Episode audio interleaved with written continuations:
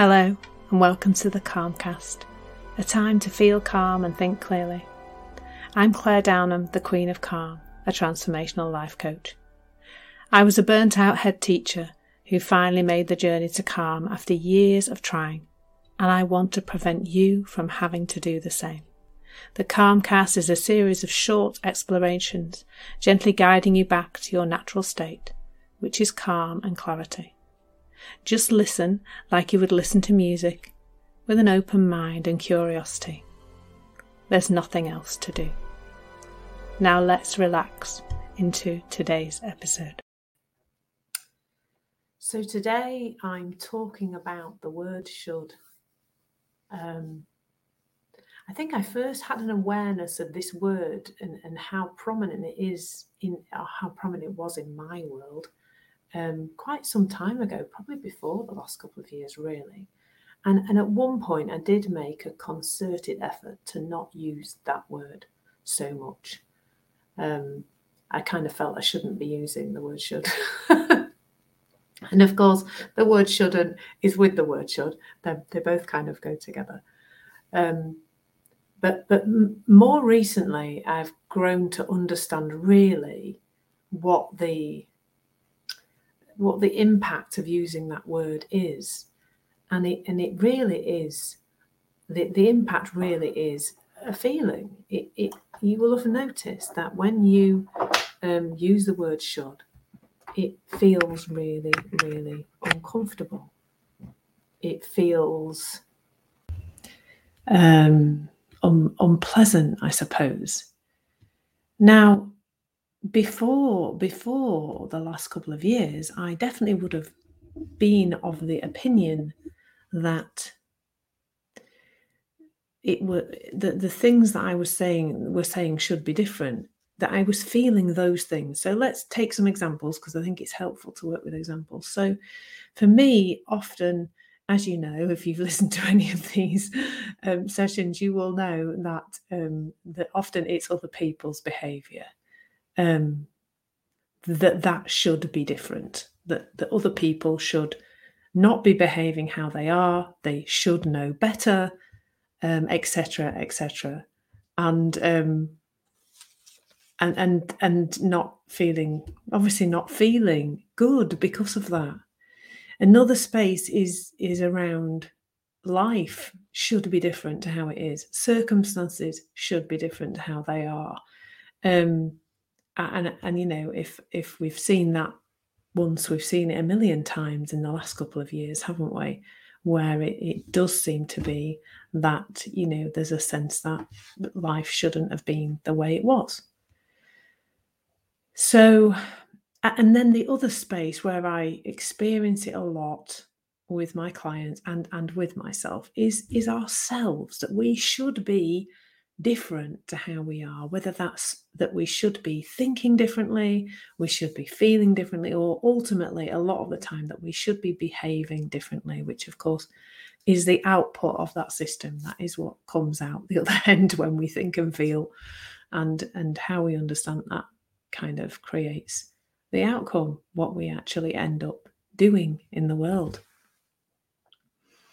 Now, when we understand, well, when we think we understand that that experience is coming from the outside world, so the sense that it's if I'm saying somebody should be behaving differently, it's it's my it's that person's behavior that's creating my feeling.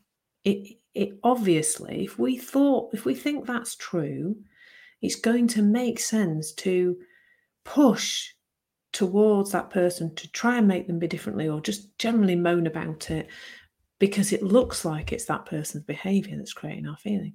It's the same with the rest of it. If if it's a circumstance and we think that that circumstance is creating a horrible feeling then it looks like the sensible thing is that it should be different and then I'll be okay.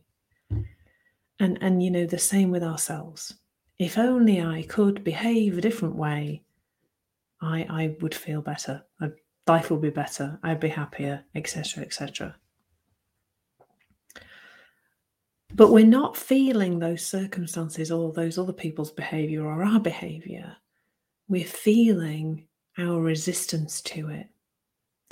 And, and it really is like friction is a lovely metaphor for this because it is, you know, here's what is in life. And and if we're accepting of that, it's almost like there's a a lubricant there between us and the outside world. There's a there's a, sm- a smoothing of of our feelings. We we we're not as buffeted by the outside world if we don't believe our feelings are coming from the outside world. That doesn't mean we don't feel, we don't stop being human and we don't stop having a human experience, but it's less it's less rough because life is a contact sport. It's always there's always going to be things going on and things are, you know, happening in our lives. But we're not feeling that outside world. Um, it just doesn't work that way. We're, we're feeling our thinking about the outside world, we're feeling our perspective. Now, that's not about saying you need to change your thinking, it's about awareness that that's how it works. And thinking, of course, thinking something should be different to how it is, is thinking. But and it's resistive thinking. So then we go back to this friction thing where here's the outside world and here's me saying, outside world, you're not how you should, I don't want you to be that way. I want you to be different. You should be different. And then there's this horrible friction where we're kind of rubbing up against the outside world and it feels flipping awful because it isn't the outside world and yet we're kind of buffeting up against it as if somehow by shudding long enough, somehow we'll we'll feel better. Um, but have you noticed as well, like even if one of those things does change to to our preference, to to what we were saying it should be like, does it feel that much? Did you feel that much better? Did, does it feel that much different? I don't, I don't think it does. I think we're kidding ourselves, really, that that that's available to us. That if we should or shouldn't hard enough, and the thing changes, that suddenly we're going to feel amazing. And I, I, I imagine you've noticed it just doesn't work that way.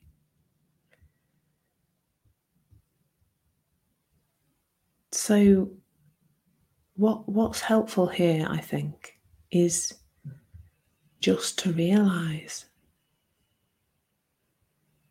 Just to realize that your amazing system is always guiding you all the time.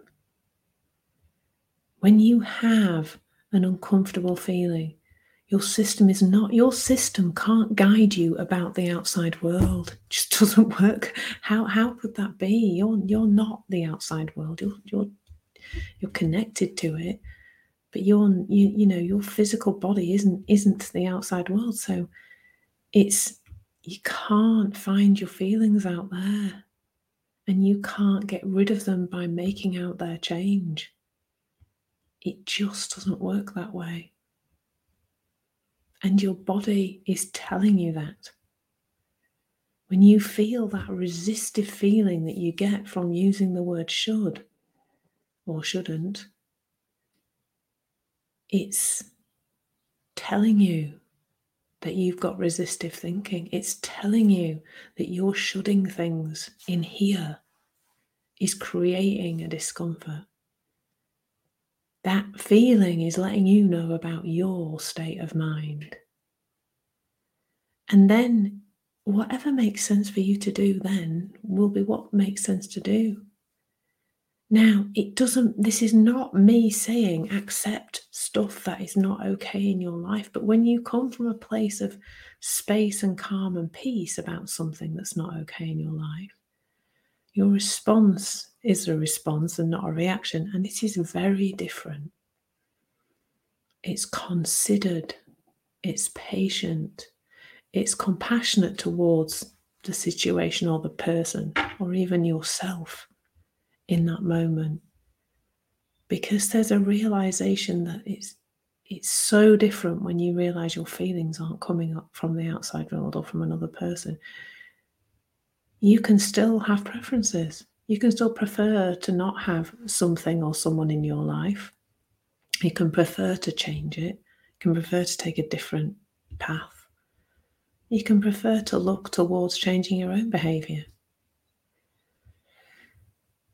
But from a completely different space, when you realize that your well being isn't dependent on it, that your mental health is not dependent on it, it's very, very different. So, yeah, just just knowing that is really helpful. Being okay with what is brings a lot of peace. It really, really does.